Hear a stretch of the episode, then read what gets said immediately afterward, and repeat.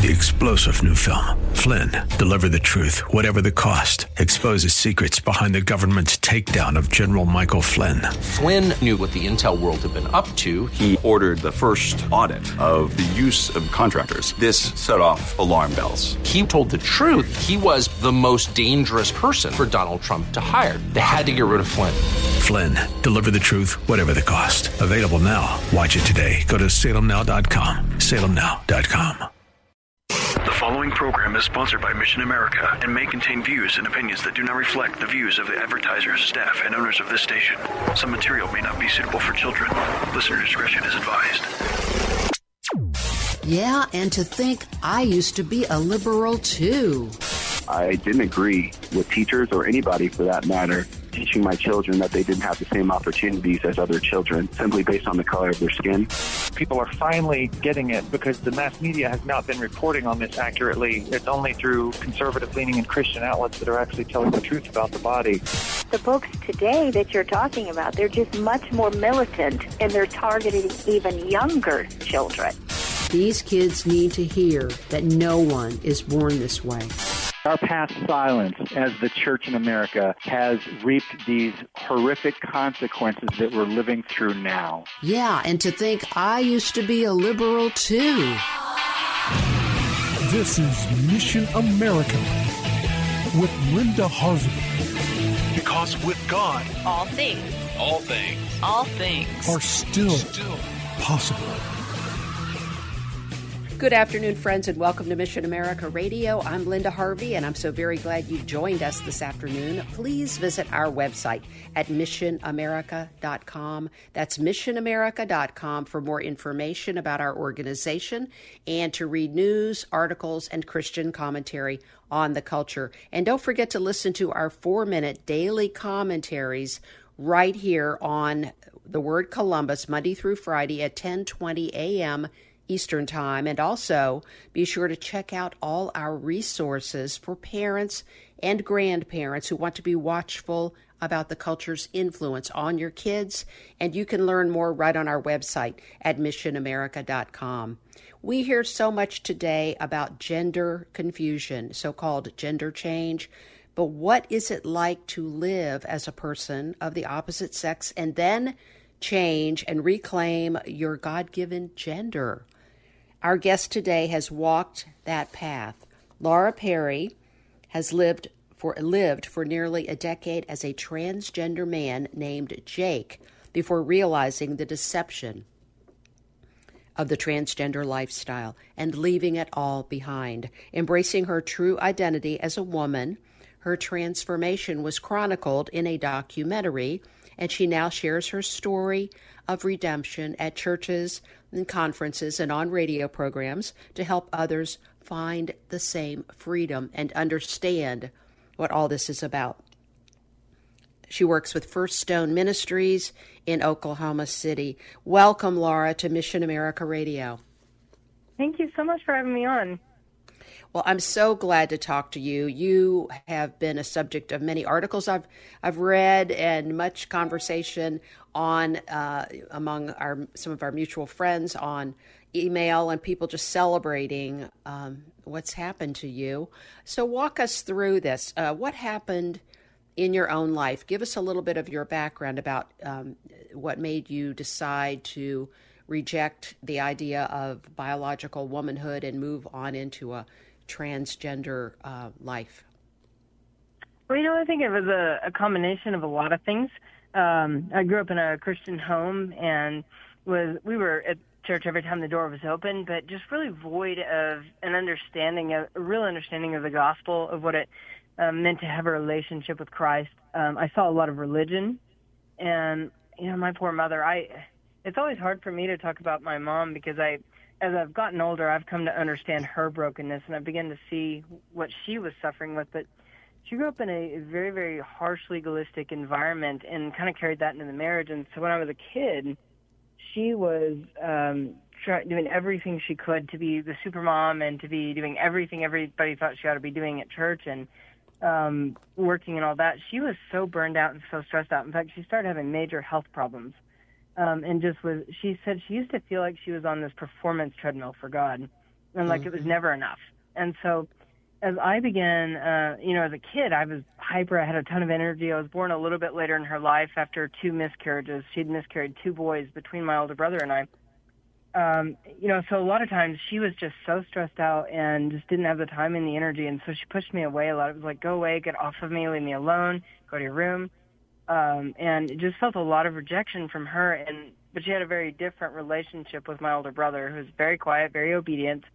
Um, and I really began over identifying with my dad. I was told constantly that you you act just like your dad, you have the same personality, you look just like your dad, you're just two peas in a pod, you know. And so really being pushed toward him, he was the one that went to all my soccer games, all the things. So my dad was heavily, heavily involved in my life and I had very little interaction with my mom.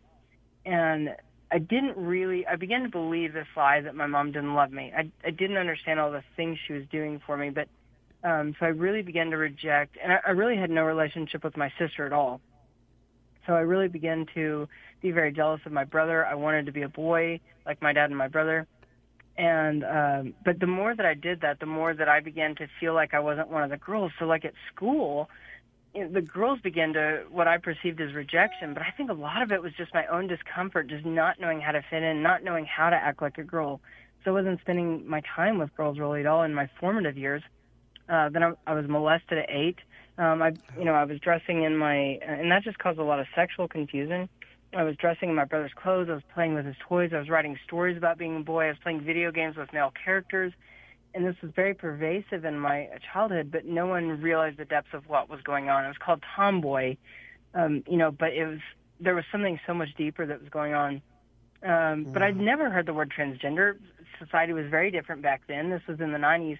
And um, when I got into high school, I was really, really just so broken. I began to, I was trying to find love in all the wrong places. I was trying to fill that void in me. And um, I was beginning to just give men anything they wanted, trying to, to get a man to love me. Um, and so I would just give away whatever they wanted sexually and was getting dumped and rejected over and over and over. So all of that was not was not bringing me the love that I thought it would. Um, Wow. And I began to, I began to be filled with a lot of anger and bitterness. I was angry and bitter at my mom. And the Lord has really shown me this connection between bitterness and unforgiveness and sexual sin and defilement and ultimately turning away from the Lord. There are several passages on this in Hebrews 12, 15, and 16, um, as well as a, a parable where Jesus talked about the unforgiving servant who was forgiven this great debt, but then wouldn't forgive this small debt that somebody owed him. And at the end of that, Jesus says, turn him over to the tormentors. And, you know, I see this connection over and over in these young people where there, a lot of times there's unforgiveness about things that have happened. There's bitterness, there's anger, um, there's feelings of rejection. And they hold on to these things and then they keep it all inside and it stirs and it festers and eventually start hating themselves, start rejecting who they are, and they want to create themselves into somebody that um, that somebody that people will love. Yeah, that's right. So I was- you know, yeah. So uh, tell us more about your. Yeah, so you- went on as a teenager. I didn't mean to Mhm. interrupt you, but No, um, no, go ahead. this carried over into your twenties, and you, your parents eventually sent you to a group home in Montana. Is that right? Yeah, I was uh, 17. I was almost 18. It was just before my 18th birthday, and they were trying so hard to fix me. And uh, but it really just made me more angry and bitter. There was a time where I had uh, I had said that I committed my life to Jesus, and I did as much as I understood at that time, but I still didn't understand the gospel really. Um, I knew what I had been taught as a kid. I knew what it was like to to work for God. Um, but I didn't, I really did not have a humble, repentant heart. I was so filled with pride. Um, eventually went to YWAM, which is a youth mission organization. Uh, but I really didn't know the Lord personally. And, uh, was after, um, when I went to college, I got deep into sexual sin again, got deep into pornography. Eventually I was so broken and I was trying so hard to, again, to get men to love me. I fell back into that same pattern and I began having um, random encounters all over the state with with men that I didn't know, and just becoming more and more broken. And I kept thinking that the reason that these men never loved me, you know, it was, the reason this never works out is because I was supposed to be the man. That's the reason this never worked. Like if I Mhm. was the man, I know how to treat a woman. I know how I wanted to be treated. And I think that um, I see this so much in this way of like, you know, if you can't get what you want from somebody else, it's like I can become that and then mm-hmm. um, fulfill those desires. And so, so that really began to um, feed this fantasy. And I was just mm-hmm. feeding it even more through pornography and dreaming about it, thinking about it all the time. So when I was 25, I finally was desperate. I'd never heard of transgenderism other than like I've heard of drag queens at that point, but really had not heard of people actually transitioning. But I began to look it up in Google. I found a support group in my city, and I went to the uh, next meeting. And within five minutes, they're like, "Oh, you are definitely transgender." It's like I knew it, and then wow. once I embraced that, it's like my whole life made sense. It's like I've had these feelings my whole life. This makes sense. This is who I am. And once I embraced that, I wasn't willing to listen to anybody. It was like, no, you better get on board with me or get out of my way because this is who I am. And wow. um, so what? I began almost immediately. I went to a, a therapist and had them. Um, she diagnosed me with gender identity disorder. You know, but the interesting thing was she in the. I was only there because to get this diagnosis. I had no interest in the counseling. I didn't think anything was wrong mentally. It was the body that needed fixed. And at one point, she put down her notebook. She looked right in my eyes and she said, "Wow, you really have issues with your mom." And I was stunned. I thought, how did we get here? How did we get from me talking about being a man to talking about my mother? Mm-hmm. And uh, I was angry. I said, I'm not here to talk about my mom. And she said, So you're just here for this diagnosis? I said, Yes, that's all I'm here for. And she said, Okay. And she gave me what I wanted, even wow. though she probably knew, I think, that um, I had deep issues that we needed to resolve. Yeah. And I think well, that's the problem with so much of this counseling. Right, right. And you, yeah, the shallowness of counseling. In case people are just joining us, we are talking here on Mission America Radio with Laura Perry. Laura Perry Smalts now is your married yes. name, correct? Yes. Mm-hmm. And uh, she is talking about her transition to living as a man and then back to living as a woman in Christ. So uh, the wonderful transformation of the Lord began to take place for you when and So you're living and your parents, of course, they probably did not accept this right away, right, right. In, your 20s? Yeah, I was 25, and they they tried and tried to talk to me, but I just would not listen, and um, they didn't know what to do. Ultimately, they realized that they they couldn't change me, they couldn't fix me, and really began to surrender me into the Lord's hands. They didn't give up, but just began to pray and kind of took their hands off, quit trying to fix me. Um, and I was just like the prodigal son, out living this riotous life, you know. Um, but as I began to take the hormones and things began to change, and at first it was I was on cloud nine. I thought this is everything I've ever wanted. Um, I eventually had a double mastectomy. I had a hysterectomy and an oophorectomy. Had the ovaries removed, and it it all seemed real at first, and it was wonderful. You know, it seemed to solve all my problems, but I began to realize that this wasn't real. I began to realize that it hadn't fixed the deeper issues. I still didn't like myself um, you know, and there was still, it didn't take away all the um, being molested or it didn't take away the abuse I'd suffered from other men. And so it, um, it just was leaving me sort of disillusioned. I, I began to realize that no matter what I did to my body, I wasn't actually becoming a man. I was, I was getting in the appearance of a man. Everybody else thought I was a man because by that time I was really passing. I had a pretty full beard at one point um, fully perceived as male. I had a job where I was only known as male, and yet I knew the truth, and it began to haunt me. Every day I was reminded of the truth of who I was, and I was having dreams and just all kinds of reasons that I was reminded. In fact, eventually I couldn't have. It was so hard to have conversations with like somebody that I just met for the first time. I was always thinking, do they know? Do they believe I'm a man?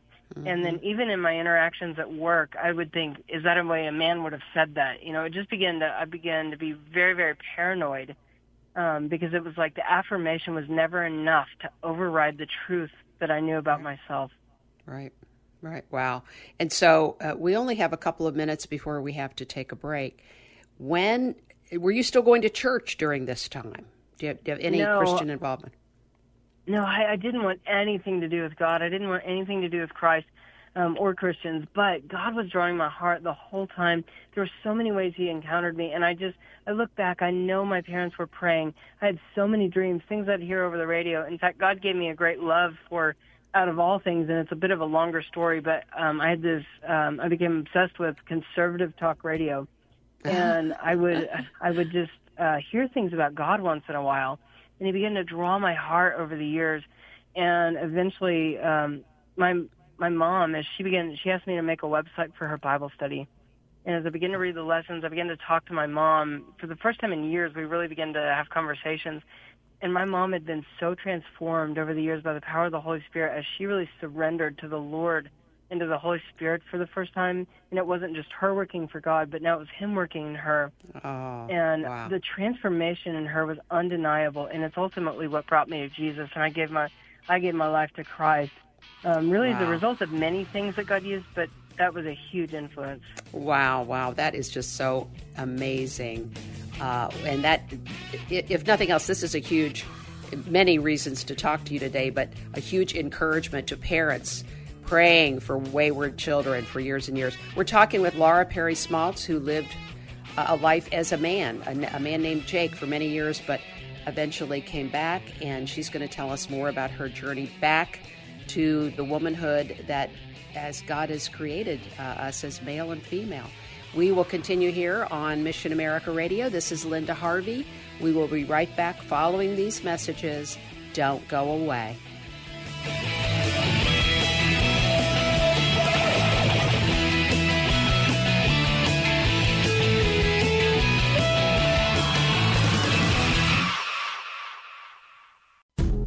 Today's program is pre recorded. To learn more, log on to missionamerica.com. Now, here's Linda. We're talking today with Laura Perry Smalts, who lived for nearly a decade as a transgender man named Jake, but she is now Laura again. Uh, Laura, continue your story about how your heart changed toward your mother and you watched her transformation. So just continue on from there. Yeah, I had this incredible encounter with the Lord, and um, I I was so amazed that God wasn't done with me yet. That He wanted to say that He still wanted me, and I just really gave my heart to Jesus. I was so radically on fire, but I wanted to be a man of God, and I didn't know Oh. that God was not through with me yet.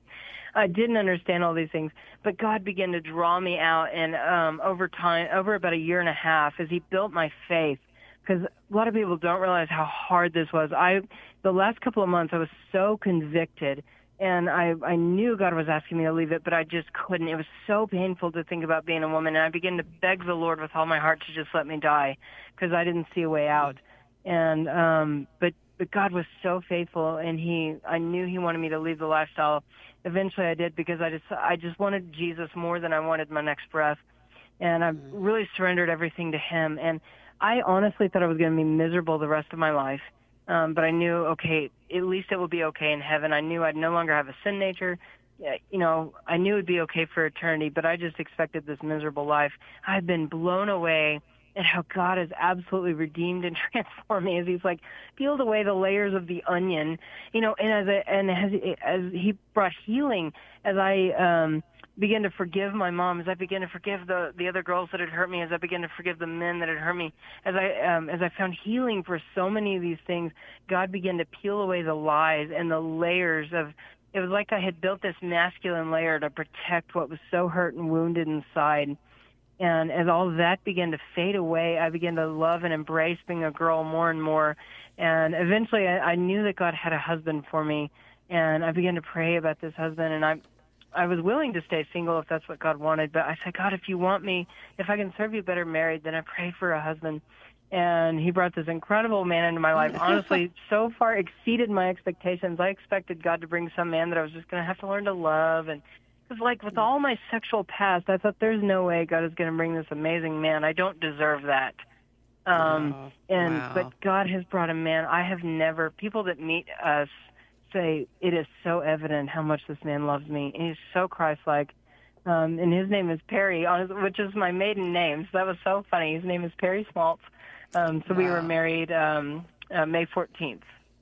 Oh, that is fantastic! Oh, what a great, a great uh, story that is. Um, you know, I want to get your reaction to something because you have such a personal um, encounter with us. We have a bill here in uh, the uh, Ohio State House, House Bill 454, and our listeners will remember that I've talked about this before.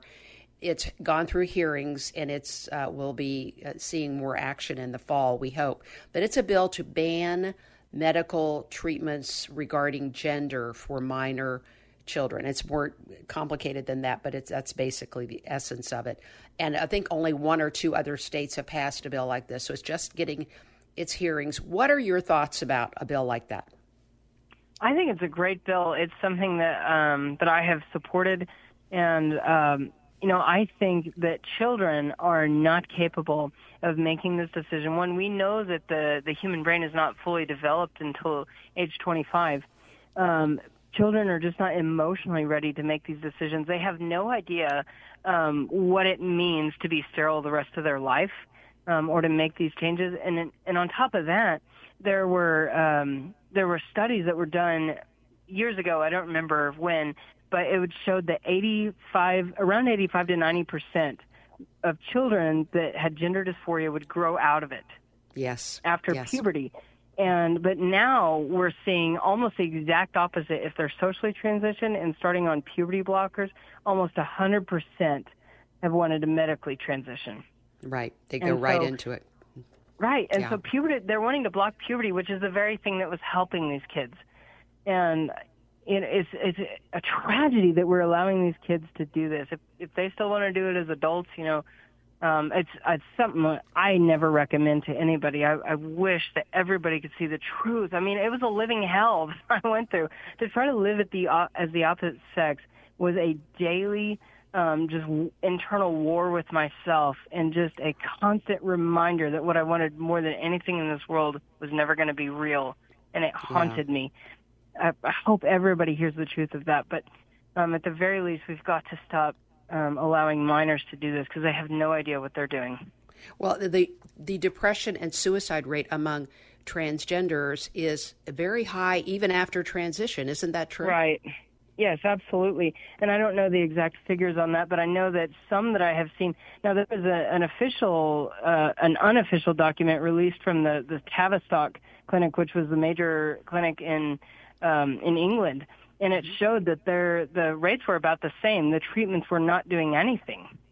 Right. And we've seen um, there was another study out of Sweden that showed very high suicide rates after full transition and um, gender reassignment surgeries. Yeah. What what advice would you give to parents when they see uh, their child going through this or a, a loved one going through this? Uh, I think, first of all, we as parents and as the church need to be proactive about um, not only just telling kids this is how God created you, but teaching them um, about how they're like their same sex. Um, the same sex parent really needs to, to involve that child and um, sort of grow that um, familiarity or that similarity, even if the child is more like the opposite sex, they don't understand how much confusion that brings in to keep telling them they're like the opposite sex parent. They really need a close connection with the same sex parent. If that's not available, find somebody in the church. Um, you know, like a, for a boy maybe that doesn't have his father, find good men in the church that are willing to um, mentor these young men. In fact, I I would love to see the church um, have these mentor programs available um, yes. for kids that that don't have um, especially a father. Yes. Um, but also lots of questions. A lot of these kids don't understand what they're talking about. Lots of questions. Ask kids what they mean. Ask, you know, if, if a kid says, you know, a girl says, um, I, I'm Johnny or whatever, you know, well, why don't you like being Jessica? What's wrong mm-hmm. with Jessica? You know, right, ask right. questions about why they're um, believing this and yeah. just good conversations. Well, Laura Perry Smalts, Laura, we just ask ask my listeners to pray for you. Give us your websites. You work with First yep. Stone Ministries in uh, Oklahoma City, which are which is a great ministry. Go ahead, give us your websites. It is firststone.org, and that's spelled out, not the number, so it's F-I-R-S-T, stone.org. And you can also go to my blog at transgender2transformed.com. Well, the thank you, Laura. Title. You can find that there as well. Thank you so much for what you're doing. Yeah, you have a, a lot of a lot of a presence out on the web. People can find a lot about out about your your story. God bless you, and just keep doing what you're doing. And uh, I ask my listeners to pray for you and for everyone, uh, folks that are that is struggling with this, and people that are worried about how you confront and what you deal with in your family, just remember that with God, all things, all things are still possible. Have a great day.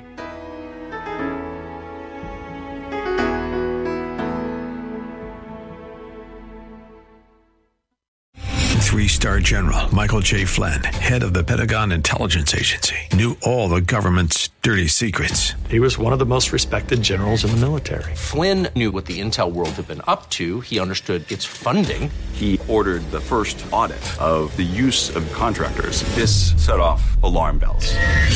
The explosive new documentary, Flynn, Deliver the Truth, Whatever the Cost, uncovers the facts behind this scandal. Flynn told the truth. He was the most dangerous person for Donald Trump to hire. I find out the worst enemy that I'm going to face in my life is right here in America. They took my assessment and they wanted me to change it. And I was like, I'm not changing it. They had to get rid of Flynn with in depth interviews, archival footage, and never before seen personal records of the man behind the headlines. I just felt like I was drowning. Flynn, deliver the truth, whatever the cost. Available now. Watch it today. Go to salemnow.com. Salemnow.com.